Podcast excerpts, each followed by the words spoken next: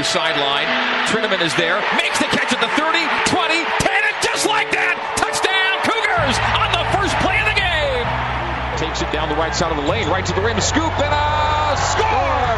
It rolls around and drops down. Takes this free kick and curls it inside the left post. What a goal! He's been with you for the moments that make your BYU sports memories. He's the voice of the Cougars. And this is Behind the Mic with Greg Wrubell on BYU Radio, Sirius XM Channel 143. Here now is your host, Greg Wrubell. Good evening, Cougar Nation. Welcome once again inside Studio 2 at the BYU Broadcasting Building in Provo, Utah for our third episode of Behind the Mic with Greg Wrubell, an hour of Cougar conversations with some people you may already know, but might like to get to know a little better. Great to have you with us on BYU Radio, Sirius XM 143, BYURadio.org, and the BYU Radio app. You can hear the show on demand via the show page podcast at BYURadio.org or through my Behind the Mic with Greg Wrubell podcast feed on all major podcast providers. And you can follow the show via hashtag BYUBTM. That's BYU Behind the Mic, hashtag BYUBTM on Twitter. On tonight's show, I'll be visiting in studio with BYU women's soccer head coach Jennifer Rockwood and former BYU and Indianapolis Colts linebacker Rob Morris. Coach Rockwood's eighth-ranked team opening the 2017 regular season in 48 hours at Penn State. We'll talk with her a bit about the season, but more about her life and the path she took to get to BYU and become one of the most accomplished coaches in NCAA women's soccer history. Rob Morris, of course, a beloved player at BYU, known for his hard hits and quick wit. First-round NFL draft pick, Rob is among the many Cougars to wear a Super Bowl ring. He's also a member of the BYU Athletic Hall of Fame. And tonight, we'll visit with Rob in our Catching Up with the Cougars segment, sponsored by BYU alumni. But we start every show by chatting with one of my friends from BYU TV. And tonight, that means BYU Sports Nation co-host Jarom Jordan. Jarom, welcome back in, I should say, to Studio 2. Oh, man. This is your old home. I love Studio 2. This is where BYU Sports Nation started. Michael Miner said, okay, the first 6 months we're going to do the show on radio only. And we thought, sweet, we can just kind of mess around, figure this out. And then we didn't figure it out, but we did it on TV anyway. And we've been doing it since. So this is a great place. And I mentioned this to you before the show. This interview is 17 years in the making. Yeah, we're on the radio together now, but it's not the first time that we've been on the radio together, nor is it the first time that you've been a guest of mine on the radio. When I was 16, I went up to you after a BYU basketball game, and I said, this is the year, as Conan O'Brien said, in the year 2000. In the year 2000. So many things happening in the future. It's great. Mm-hmm. And in this case, the past. I went up to you and I said, how do I get into what you do? You know, broadcast journalism, you told me. And then I had gone to a local Salt Lake radio station, so I had the intent of manipulating you into inviting me to KSL. I don't know if I've ever told you that. Have I? I'm learning about it. So then you said, yeah, if you want to come up to KSL, that'd be great. And so I found myself up at KSL, and for some reason, you let me come on the air with you. Mm-hmm. I had a show Sports back then called Sports Night with Greg Wrubell. It aired in the mid to late 90s into year 2000, and again, the year 2000. And yeah, you were an occasional guest of mine. You had people call in and ask me questions for prizes. Like, it was amazing. Yeah, you were kind of my Copper Hills High School correspondent. Yes. You know, and at the time I had good grades when you asked me. Don't ask me after that. But yeah, so it's fun to have been at BYU TV for 11 years, and I've been interacting with you a lot. It's awesome that we have you in the building, Team BYU. We're doing things together. In fact, this coaches show, the coaches show, BYU Football with Kalani Sitake. I'm producing it. You're hosting it. This is fun, man. 17 years ago, I come up to you after basketball. Here we are working together. Here I am on your show. This has been a fun journey for me to be able to connect with you. And in the interim, in this span of 17 years, when you were just kind of getting your career started, I had occasion to write a couple of letters of recommendation based on our interactions. And I got, of course, some money from you, more than happy from BYU. More than happy to have done that over our years together. And it's great to see you where you are now, and even better for us to be working together. Yes, my office is just down the hall here from Studio 2 at the BYU Broadcasting Building. And as some may have discovered already on social media, you. BYU Football with Kalani Sitake, our weekly coaches show, which was heretofore on radio. It previously just been a radio show, is now going to be a radio TV simulcast from Studio C here in the BYU Broadcasting Building. Jarom's producing it. I'm hosting it, so we're teammates and putting this on. And our first show is next Tuesday, 6 o'clock Mountain Time, 8 o'clock Eastern. You'll hear it on BYU Radio right here where you're tuned in now, and you'll see it on BYU TV. And you can be a part of the show. Just go to BYUCougars.com/Sitake Show next Monday morning at 11 a.m. sharp. The seat request link will open. We want to pack the house for Kalani next Tuesday as this new era of the Coaches Show begins with Jarom producing it, putting it all together. We've had many, many meetings. Many hours have been spent to make this thing look and sound great. We hope you enjoy it. Most of which was about the show. Some of which wasn't. Yeah, like whatever. Yeah. But we've enjoyed our time together either way. And next Tuesday, it all comes to fruition. Again, we hope there's a big crowd on hand, again, for this new era and new look. And there's no one better to be working with, speaking for both of us, than Kalani Sitake. We got to spend some time with Kalani in Studio C yesterday, just giving him kind of a feel for the vibe and a run-through. And you already get a sense of just how much fun it's going to be. Yeah, he's the star of the show. And it's going to be awesome. His personality is amazing. And what you've done with that show on radio has been awesome. And from the TV perspective, and we'll continue to be on the radio, we're going to keep that great energy and vibe going. We're going to double the crowd with the Studio C setup. You're going to be able to see it. We're going to play you video. We're going to show you graphics. If you're watching on TV, you can still listen on BYU Radio right here. Of course, all kind of on-demand options, but it's going to be great. Q&A element to this, not only for the studio audience, but use the hashtag Sitake Show. So if you're like, oh, I want to get my question to Kalani, you can do that. A player will be on every week. You can ask the player questions as well. So it's going to be a unique show. There's obviously, we talk a lot about BYU and its unique stuff, one of which is the school, but also the opportunities afforded the fans to have access to the coach. You can ask Kalani and a player a question on the weekly basis, and if I'm filtering those questions. So if you make it good, we'll get it in, baby. It is truly representative of Cougar Nation. If you're in town or local, we want to see you in Studio C, of course. What a cool thing just to be in Studio C. It's a great environment, and it's a wonderful building. They did a show in there or something, I heard. Yeah, and they may have even given it that was it Granite Flats? I can't remember. Pretty sure it was Studio C. Oh, that makes sense. And so being in the environment is a great thing. And doors will open at 5 o'clock every Tuesday, and so show up, and the studio doors will open. We'll seat people. We've got a cool setup in the building. We're going to have X number of seats available. I'll just say X number of seats available. It's a big number. Of those seats, about 20 plus are going to be on the floor, on the football field set, if you will, on the floor close to Kalani. We're going to find unique and interesting ways to get some of our fans into those VIP seats every week. Field seats. And so if you are here early, you're going to find a way to have a chance to get upgraded from the main big awesome theater seats down onto the floor where you're really close to Kalani. So that'll be part of the interactive nature of the show before the show begins. It'll start at 6 p.m. and then we're off and running. And again, I think fans will really dig it. If you're local or in town, by all means, find a way to get to the seat request link and get in the building. But if you're not, wherever you are, you can still join us. You can see us. You can hear us. And you can contribute by using the hashtag Sitake Show. Hashtag Sitake Show with questions or comments. And we'll find a way to get them on the air for the player and the coach, Sitake. We got a good sense of who our first player is going to be. Not going to say it yet, but we have a pretty good vibe on who's going to be our first player. I think fans will really enjoy it. We just want to make this thing feel kind of like a party every Tuesday, like it used to be at the President's Loge at LaVell Edwards Stadium. Great venue there. Even better, I think, to be here at BYUB and Studio C to bring a whole new look to it. So we've said a lot about it. It'll be a lot of fun. But next Monday morning after Sports Nation. So when Sports Nation gets off the air at 11 o'clock Mountain Time Monday, get right to your laptop, click on the seat request link, BYUCougars.com/Sitake Show, and request your seats for our first ever BYU TV production of Kalani's weekly show. All right, that's a big spiel, but I think well worth the time we spent to let people know this is happening and happening next Tuesday. And I'm really glad you're a part of it.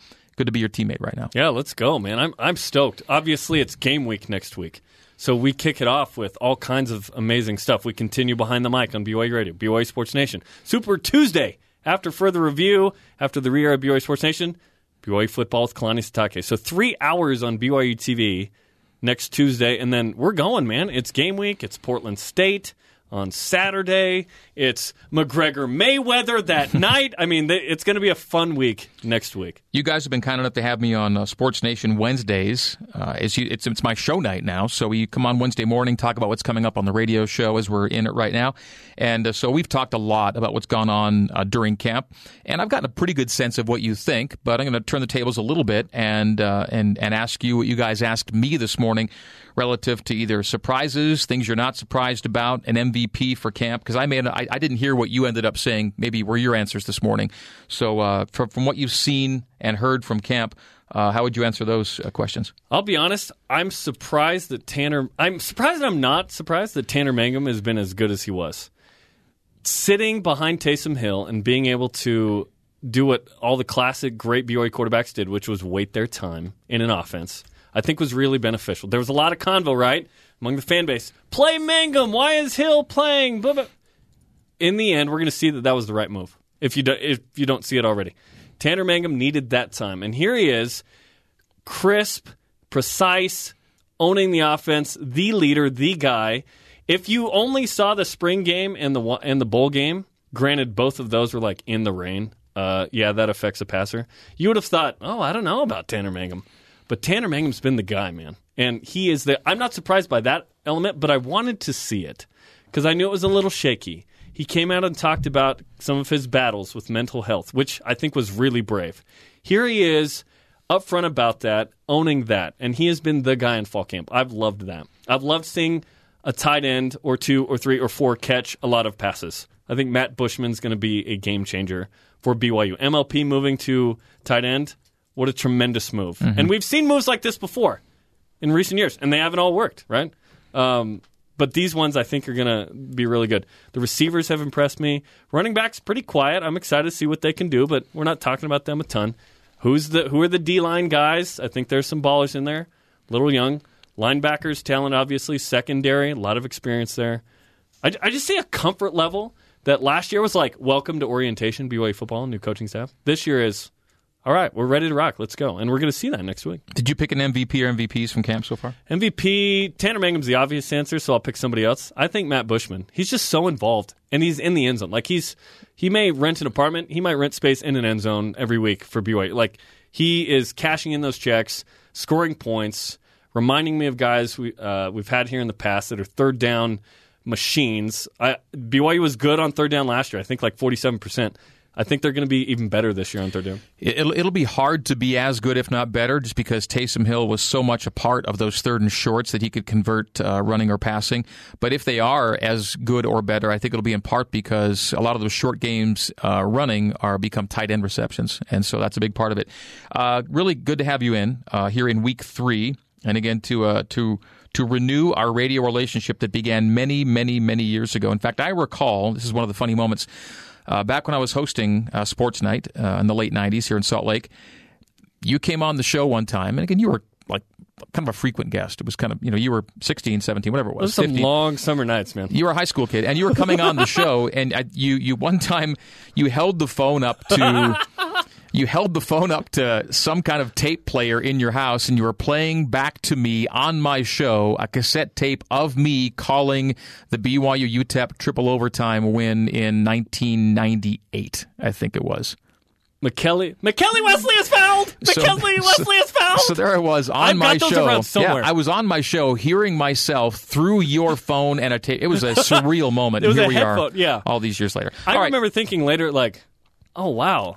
Like I thought, oh, this is cool. I remember thinking, he didn't have anything else that night to do? No, you were a featured part of the show. But it was kind of, I thought, wow, there's a kid that taped my stuff. This is pretty cool. All right, so we'll do this again many more times. Jarom, thank you. You're the best. Yes, I will see a lot more of you as we are planning this coaches show, talking and meeting almost daily.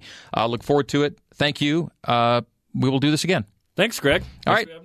That is Jarom Jordan, and we are heading into our first break. Coming up, the head coach of the BYU women's soccer program, Jennifer Rockwood, as the Cougars get ready to hit the road. Tomorrow morning, we're at the airport off to Penn State as the Cougars open the 2017 season at the Nittany Lions. Cougars, Lions, oh, it's a catfight. It's a soccer game involving felines. Feline mascots, head-to-head. Friday night, you'll hear it right here on BYU Radio. This is Behind the Mic with Greg Wrubell, Jen Rockwood. Next, stay with us.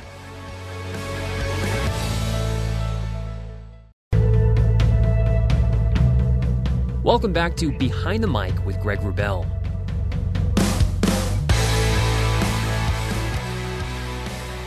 Later in this hour, Rob Morris, the former BYU and NFL linebacker, joins us. Our thanks to Jarom Jordan of BYU TV Sports for being our kickoff guest on this week, our third episode of Behind the Mic with Greg Wrubell here on BYU Radio.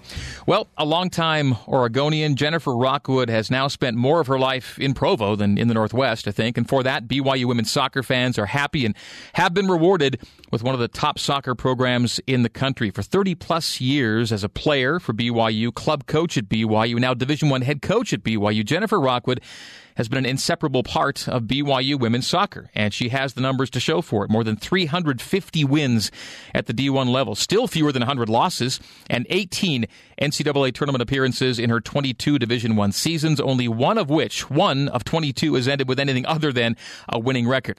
Under Coach Rockwood, BYU's become a national power, an annual attendance leader as well, and once again in 2017, a team in the top 10. Soccer is in her blood, but there is much more to Coach Jen Rockwood than might be apparent on the pitch. It's been my pleasure to get to know her a little better in my role as the team's radio play-by-play broadcaster, and it is my pleasure to help Cougar Nation get to know Jen a little better by bringing her into Studio 2 on Behind the Mic. Jen, thanks for coming in. Hey, thanks, Greg. You are fresh off the practice field, yes? Yeah, I ran right up here. Now, I know because Taylor Isom was on Sports Nation yesterday, said you gave the girls a day off yesterday. Very nice of you. You've been working hard. Yes. The day off comes well-earned, and they were back on the pitch today. So at this time of year, when you've yet to play your first regular season game, but they've been really going hard at it for quite a while, when you include the fact camps preceded training camp, there's been a lot of soccer played by these girls already. There really has been, and you can see that their preparation has been amazing, probably the best we've ever had. Most of the girls found their way into Provo, and we're working camps. We put almost 3,000 kids through camp this summer, so we were really busy the month of July. But they're all in town working out, training, and you can really see their preparation has paid off for them during these crazy double days. So I mentioned off the top, Oregon was a big part of your, but your parents attended BYU, and you, although we associate with Oregon as growing up, you were born in Provo. Yeah. I'm as true a Cougar as there can be. Both my parents were at BYU, and my dad actually worked for the BYU police here on campus and rushed my mom in a police car over to Utah Valley Hospital. And sirens blaring? That's where I started. That's where I started out, in Provo. So there was a tie to BYU. You were born in Provo. How long did you spend here before you ended up moving away? I think just through kindergarten. My dad got a job in Portland, actually in Lake Oswego. And so the family headed out there and basically raised there as an Oregonian in Lake Oswego in two different homes, and went to Lakeridge High School, and just had a great time growing up in Oregon. How much was Oregon part of your nature? How closely tied were you to that region of the country compared to, say, a place like Provo? I felt I was, but, all along I kind of felt that I wanted to be at BYU, having both your parents there and a member of the church, and just wanting to be in that kind of environment. I always had a strong desire to attend BYU. I actually was hoping to be on the basketball team, but I wasn't quite good enough.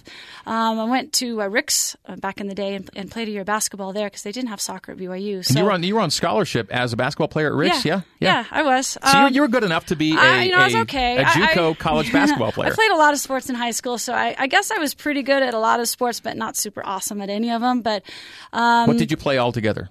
I played soccer, and I did track. I threw the javelin and the discus. I wasn't quite a sprinter like all my other soccer teammates. But I had basketball, track, softball, and soccer. What position did you play, first of all, on the pitch, and what were you as a basketball player?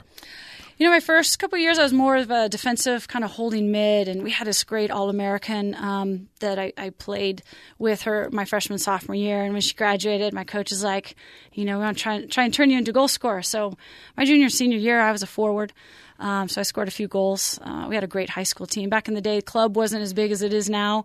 Now kind of high school takes a back seat, but, 35, 40 years ago when I played. It was pretty big. What did you take to more naturally, defensive mindset or offensive mindset? I like to attack. I like to score goals. I like to make things happen. So I would say probably more on the attacking side. And that's what I played when it came to BYU as well. And when it came to basketball, what were you? You know, I was a very short power forward. Didn't have great ball handling skills, but, short power forward. I was a power forward, and in high school I could get away with it, but at college, D1, I had to try and – I wasn't tall enough, and I had to try and play more of a shooting guard, and I wasn't a great shooter.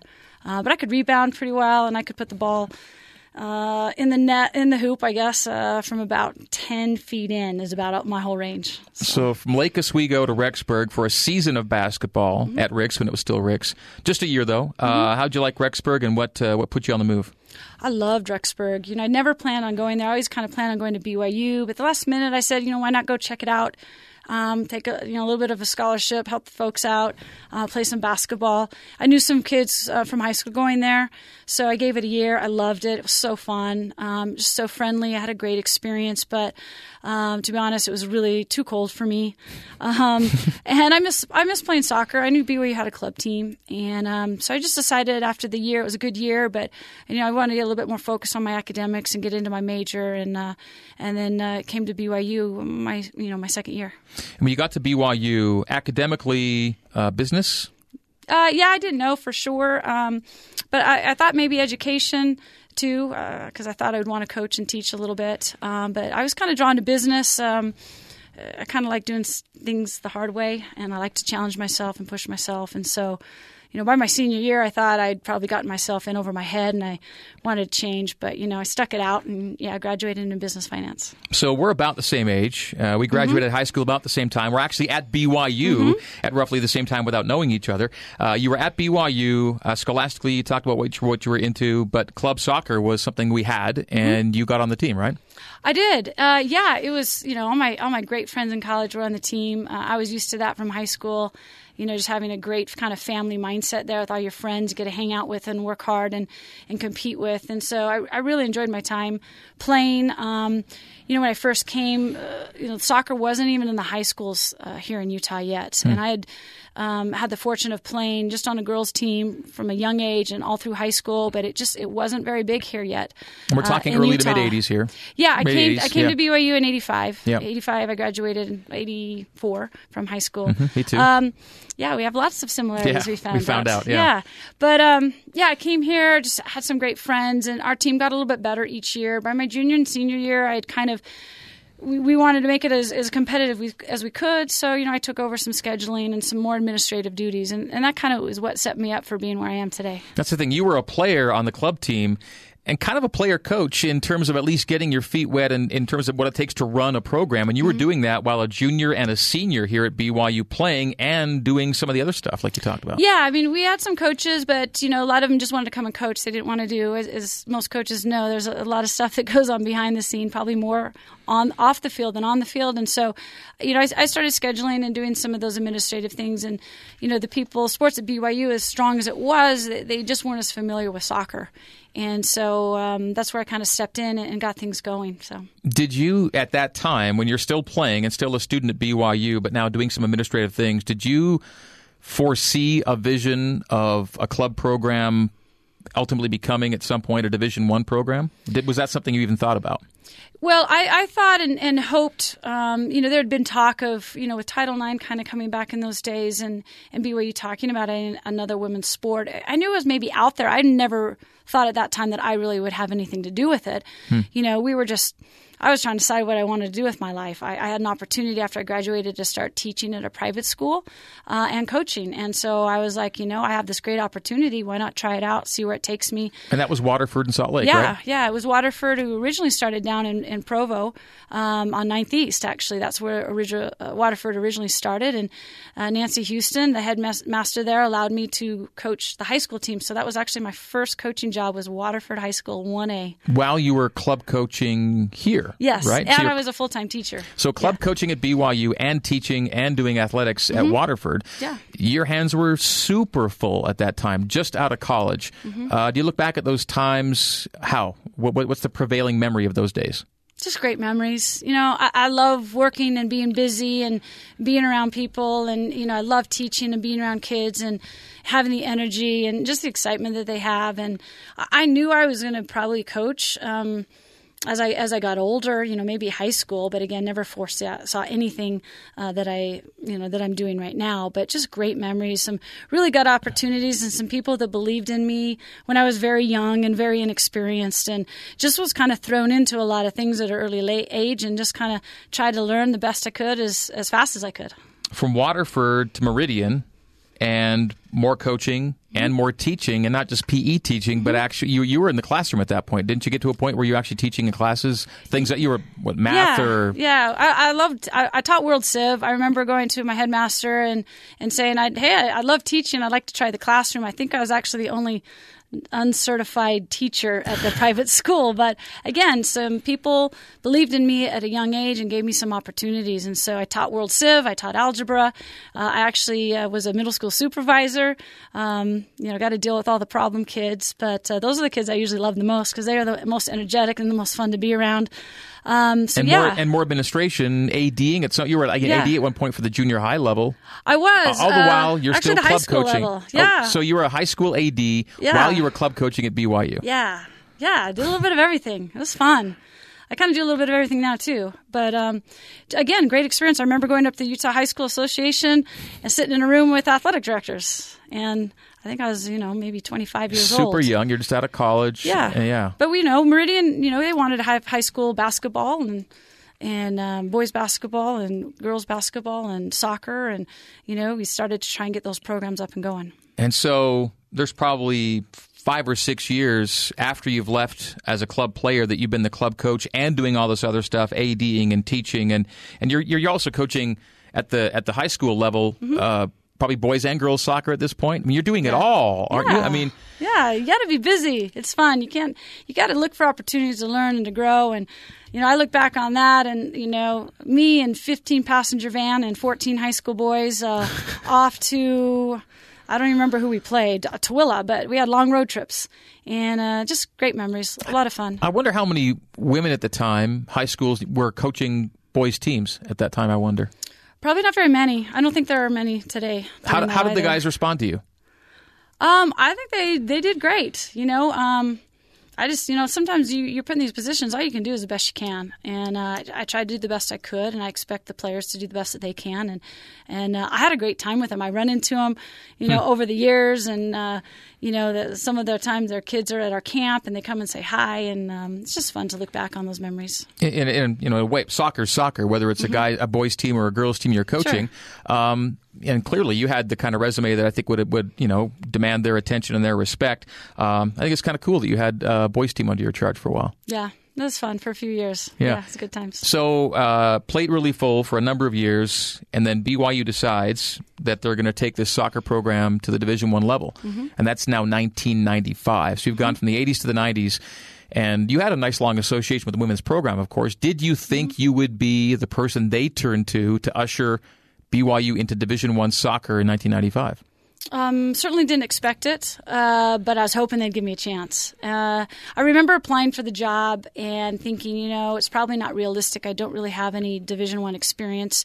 I do have some experience coaching at BYU, and I figured, I'll apply. If I get it, then I'll go forward with that. If not, I love teaching, and I had a lot of opportunities in a different direction as well. Do you know what kind of competition you had for that coaching job in 1995 here at BYU? Actually, I don't. I'm not sure. Like I said, soccer was still pretty young. I always say I think they picked me because I was young and super cheap.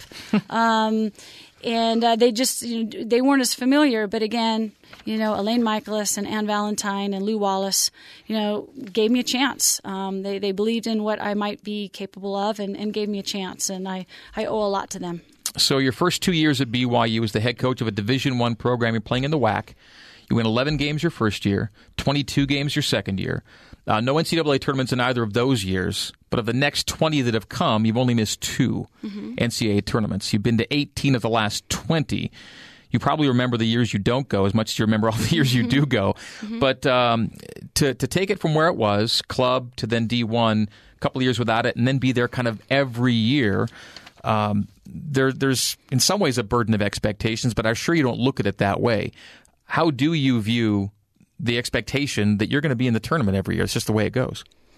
Yeah, well, you know, I had a lot of help along the way, you know, on and off the field at BYU, and friends and family and support. And, you know, you always have to have so many different people to help you get to where you are. And I was fortunate to be around such great people throughout all those years.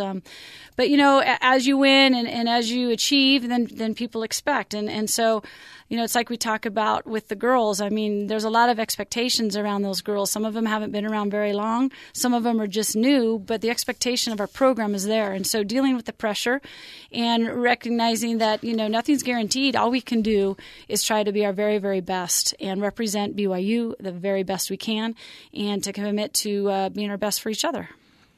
Of your 22 seasons, one season with a losing record. Which one was that? Oh, I remember it. It was right after we went to the Elite Eight. We graduated a huge class, including Alicia Kramer Rose. She played four straight years for you, left in 2003, and then in 2004, the one, quote-unquote, down year out of your entire career here.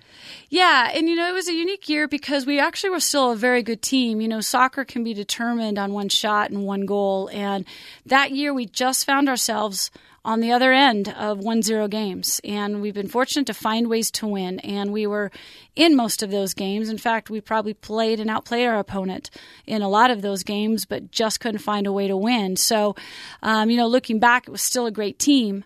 But that's something that we've tried to do over the years is to find ways to win. And it can be done in many different ways through many different people. And, you know, it was a good learning experience. We came back and we're really solid the following year. The next year you lose only twice all season, make it to the second round of the NCAA tournament, where you've been more often than not, as you talked about. So that's kind of standard that Jen has set over the years. Family, you are the oldest of five kids, right? Yes, I have four younger brothers. And they're all J's. You're a J. They're all J's. We're all J's. Yeah, my dad was Jerry and my mom was Kay. Rattle off the J's for us. Who are the brothers? Yeah, so John, Jason, Jared, and Jeffrey. All came through BYU, so it was awesome because, you know, in a 16-year time span between them coming and going on missions and coming back and graduating, I had one of them close by. Since my youngest brother, Jeffrey's, graduated, you know, I don't have any around. Jason came back for 1 year, but then he left us again. So, but I'm pretty close to him because I do travel a lot with recruiting and with the team. They're very supportive. And, you know, again, your family's so important, and I have a great family that supports me in what I do. Were you a Jenny, or Jennifer growing up most of your life? Well, I was never a Jenny, except my parents called me Jenny. So a lot of people in the ward knew me as Jenny. And so when I come back, people would call me Jenny. But I was Jennifer. Actually, in high school, they called me Rock because there was four Jennifers on our team, and some of us went by our last names. Some teams only call their coach, and yet I think a lot of your girls, Jen, you're Jen for a lot of them. And is that always been cool with you? Yeah, when I first started coaching, I just felt I was so young that it was weird to be called Miss Rockwood or Coach Rockwood. And so I've never gone by that. I've always, even my high school kids, I just had them call me Jen. Even some of my students called me Jen until I was a middle school supervisor, and then I was asked to go by Miss Rockwood. But I just always felt it was a little impersonal. And so, yeah, everyone's just called me Jen, and by my choice. So, but they call her Jen like anyone else would call a coach, and that's who she is, and she has the respect that she's earned over the years of her players. I'm going to talk about a few of your players here in a second because a new ranking came out tonight that features some BYU players prominently, but you mentioned Jerry.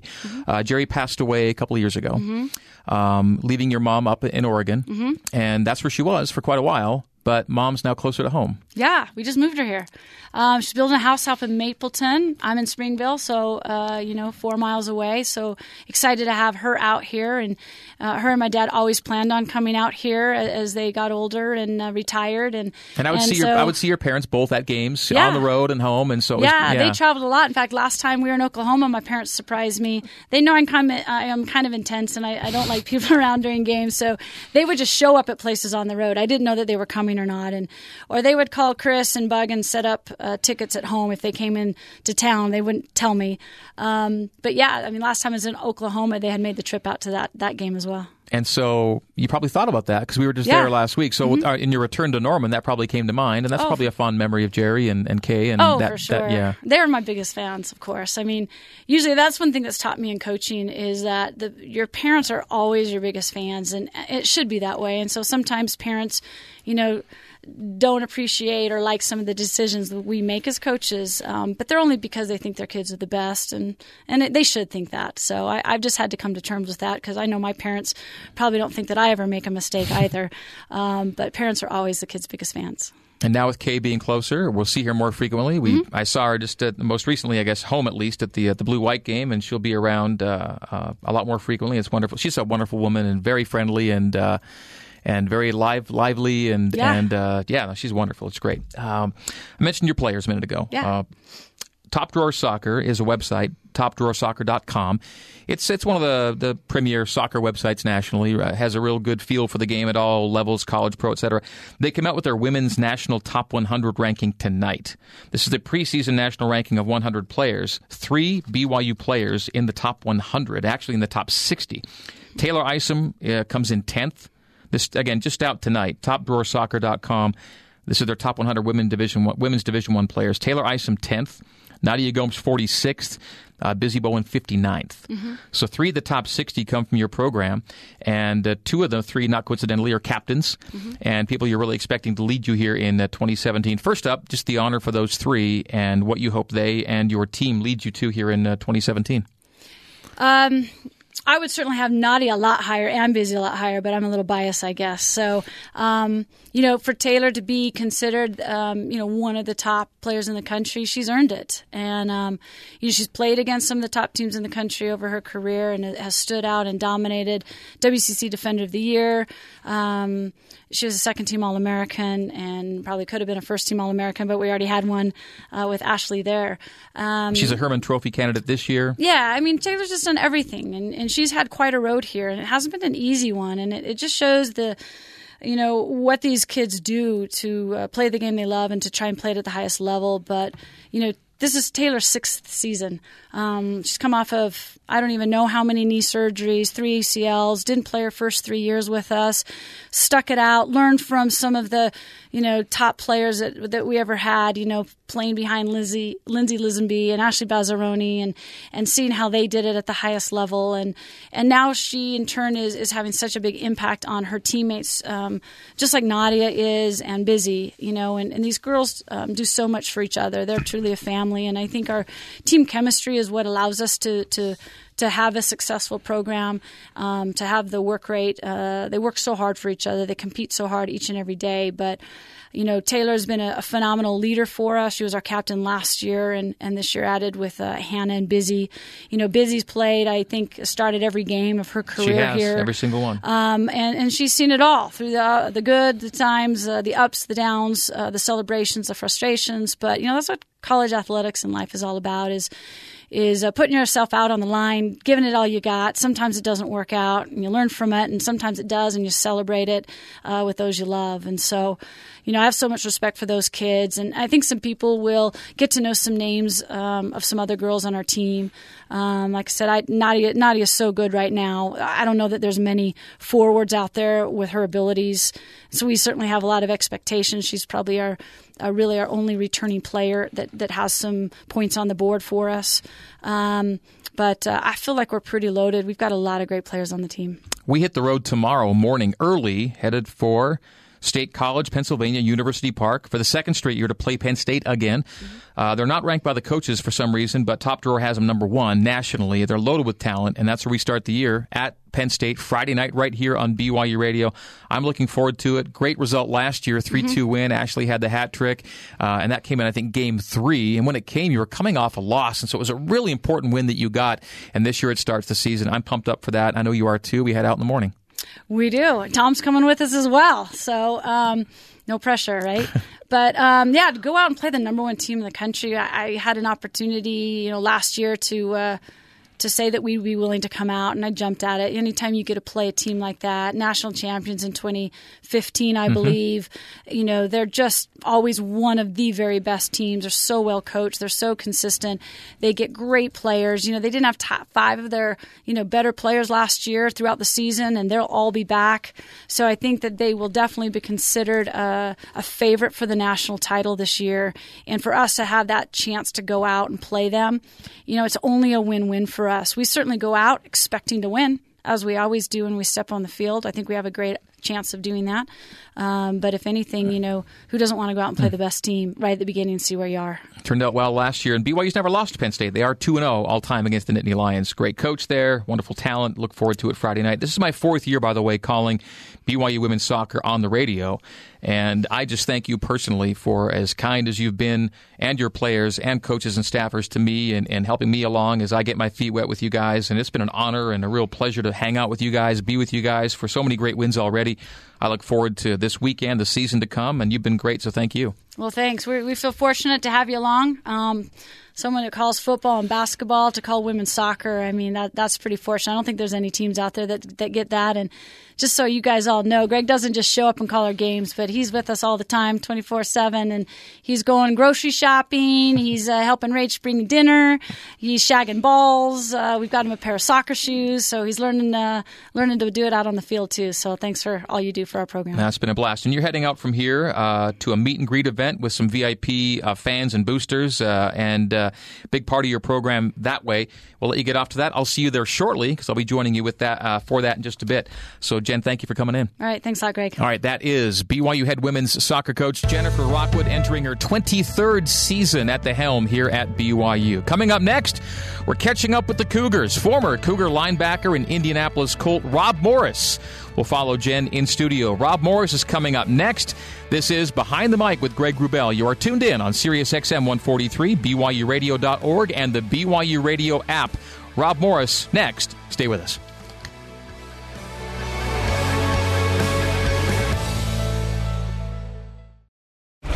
With the BYU license plates, no matter where you are, you show your Cougar spirit, and you make it possible for students to get an education.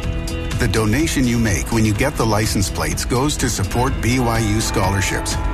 So whether spreading Cougar pride coast to coast or getting to the big game, you're also funding scholarship opportunities for BYU students. Learn about free special plates today at alumni.byu.edu/plates.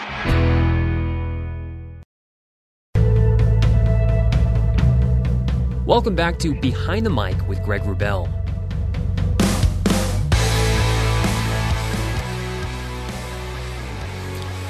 All right, so welcome back to Behind the Mic with Greg Wrubell here on BYU Radio. He came to BYU from Nampa, Idaho, where he was born and raised. And before he was a fearsome linebacker, he was a bruising fullback for the Cougs. After a mission to Toronto, what's up, Canada? His transformation to linebacker was complete, and in his junior and senior seasons at BYU in 1998 and 1999, he became an All-American, drafted by the Indianapolis Colts in the first round of the year 2000.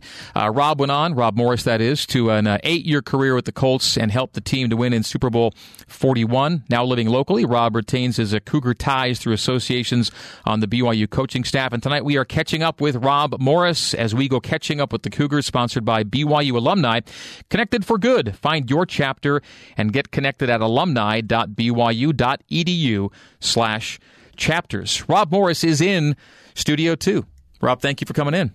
Greg Wrubell, Rocket Man, I'm happy to be here. Can you announce me every time I go into public with that thing? That makes me sound like a big deal when you say that. I'd be happy to follow you around, and just every time, before you open your mouth, I just give you that preface, then you just carry on. A fur coat and a diamond gold grill, we're in business. All right.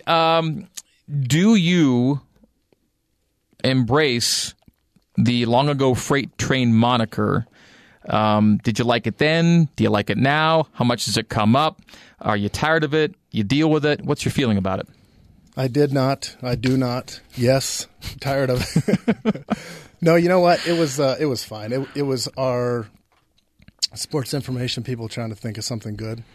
And it wasn't my favorite, but those whistles kind of got old. I have tons of kindling, though, if I ever go camping. Legend has it that you, in an interview at one time, mentioned a big hit being like a freight train hitting a, I don't know, small car of some kind.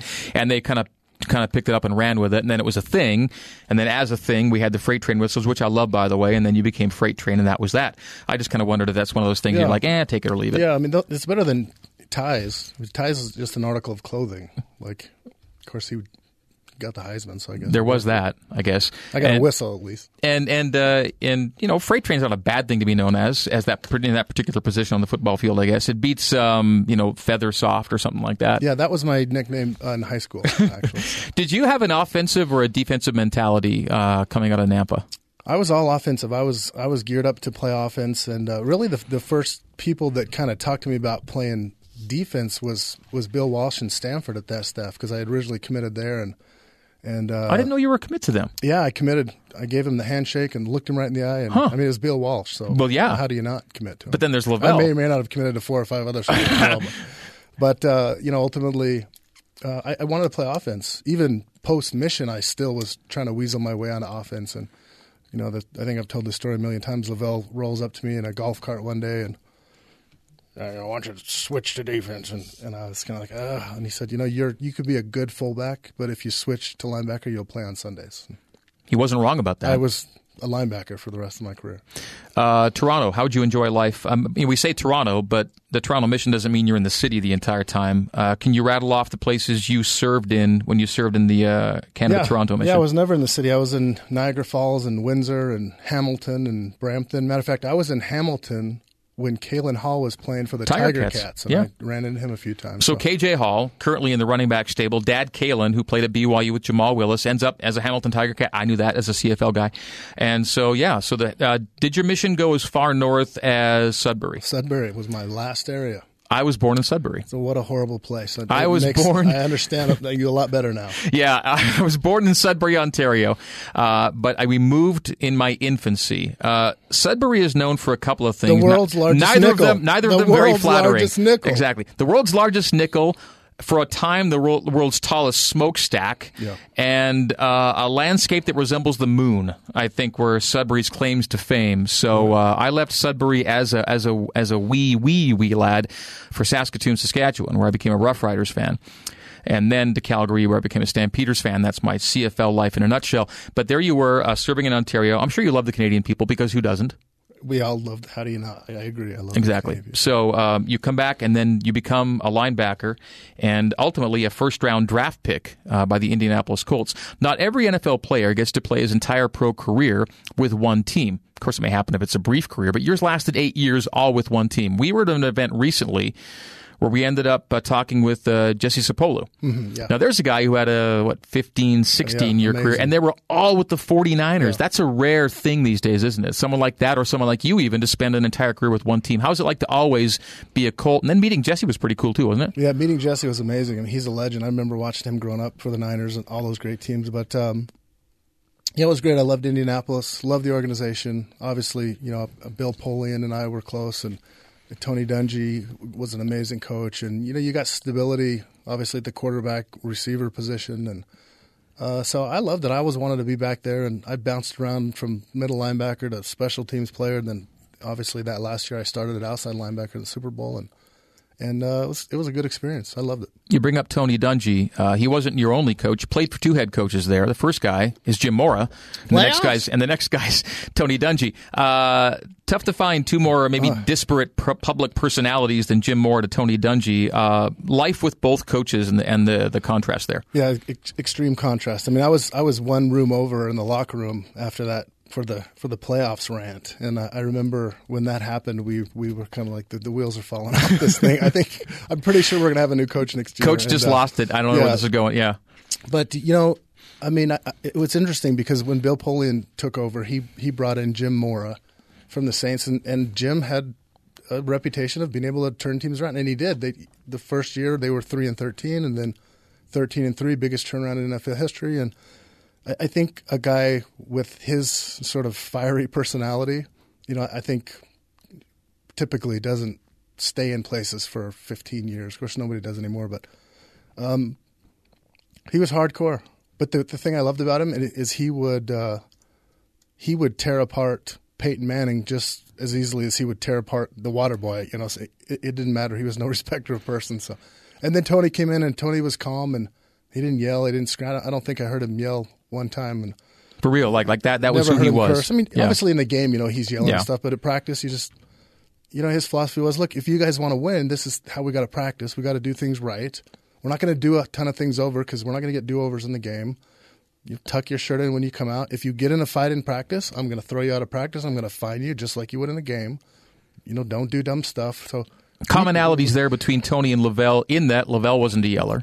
No. And he was very much that way along. He doesn't need to do that to get your attention. Yeah, exactly. And those are the type of guys that you know, you just want to be successful. I mean, Tony and LaVell, like the dirty look, there's nothing more horrible than that. I would much rather have 20 F-bombs thrown at me than get that look of disappointment. That was horrible. I got that a lot. More from LaVell than from Tony, but that was hard. How did you disappoint LaVell? Well, there were no cell phones back then, so no cameras, no cell phone videos. So I can totally make stuff up. But no, I think it was just, you know, we were. I was a little bit rowdy, and I had a tendency to not always be where I was supposed to be and doing what I was supposed to do. But LaVell would always call you in and give you that stern look, and then say something profound like, "Don't do that anymore," and then turn you loose. But you knew that he cared, and you knew that he was aware of what was going on in your life, and so it was great. You know, you wanted to not let him down. Since his passing, I'm sure you've had occasion where people encounter you and have asked you for something about LaVell that you remember most fondly. What has been maybe your most common recollection that way? Oh, man, there's so many stories. One that comes to mind, I was a true freshman. We were playing Air Force, and I was a fullback, and I was on special teams. And Steve Christensen, something happened, and, you know, Bosco had the headsets on. He was giving the plays in, and Bosco, and they got into it, and Robbie took his headphones off and put them down, and LaVell put them on. And I'm standing right there waiting to go in, and LaVell, I don't know, I may be making this up in my mind, but I swear that LaVell said into the headphones, pass it, and then took the headphones off and put them down, and that was it. Like, I'm not 100% sure he knew what the names of the plays were. He just knew pass it, run it, punt it. So that he was great. Flipping back to something you said a moment ago about stability at quarterback when you were a pro. Stability at quarterback means Peyton Manning in that case. Yeah. Was Peyton the kind of guy that would have as many friends on the defensive side of the ball as the offensive side? Did you feel like you were somebody he cared about, knew about as a defensive player on that team? Absolutely. You know, I got there, and he was one of the first people to call me, and him and Ryan Robinson, one of our PR guys, took me to lunch, and I was like, whoa, cool. I'm having lunch with Peyton Manning, and then you know, we'd go to dinner, and then he would have this big Christmas party at his house. And it was really insane, Greg, because you'd have the players there, but you'd have the scouts there, the GM, the head coach, the coach's mom, the grumpy offensive line coach, Tom Moore. It was insane. And they'd all be at his house and having food and playing shuffleboard. And that was just how he was. Now, make no mistake, there was one reason to do that. It wasn't because he wanted the fellowship. It was because he thought somehow that would help us win more games, but that's just how he was. Good guy, great guy, yeah. I mean, you know, when you're that great, you have an ego, but it never flared up. It never, you know. That's always the sense. He treated everyone the same. It's always the sense I got that he was just a good guy, and I rooted for him for that. I was always a Peyton Manning fan just because of who I thought he was. And as you know, whenever BYU players end up somewhere, especially for a longer time in the NFL, BYU fans tend to gravitate toward that team and kind of adopt them. That's still what I do nowadays with our guys, whether it's Danny Sorensen in Kansas City or Ziggy in Detroit or the guys with the Packers now, which is kind of how we are. Did you get that sense that Cougar Nation kind of followed you a little bit that way? Yeah, I think so. I mean, you know, you're kind of disconnected out there in Indianapolis, and I would come home and people certainly knew, particularly after the Super Bowl and some big playoff wins, and you know, of course, it's the questions always. I get two questions: who's the hardest running back to tackle, and what was Peyton Manning like? And so, sorry, I threw the Peyton Manning thing. No, you're good. Okay, it's fine. It's just one of the most, you know, hideous questions I have to answer. Yeah, great. I'm glad I asked it then.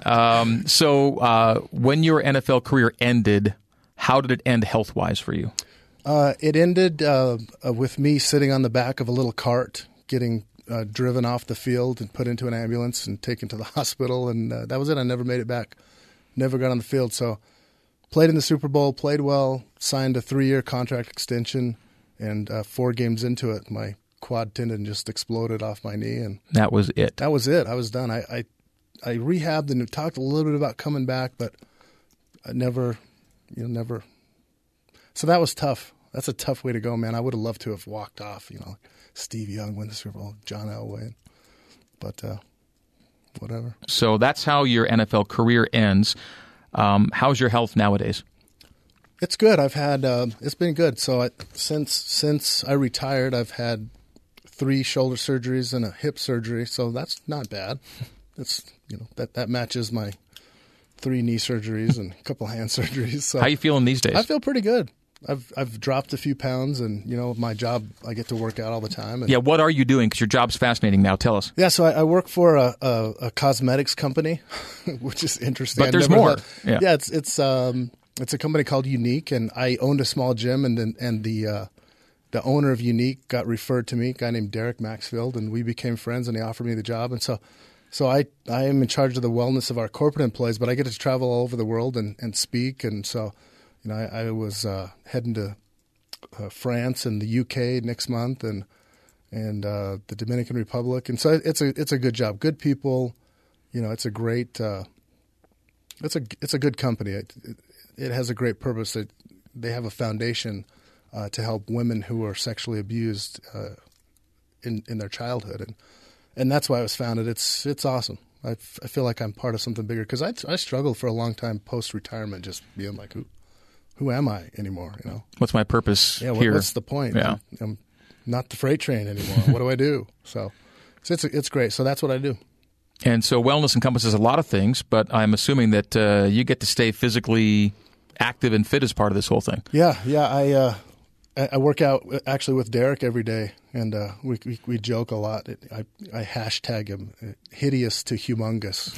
When I met him, he had a lot of issues. It was interesting because I met him. And physically, he was kind of broken, and emotionally, I was kind of broken and trying to figure it out. And it's a good team.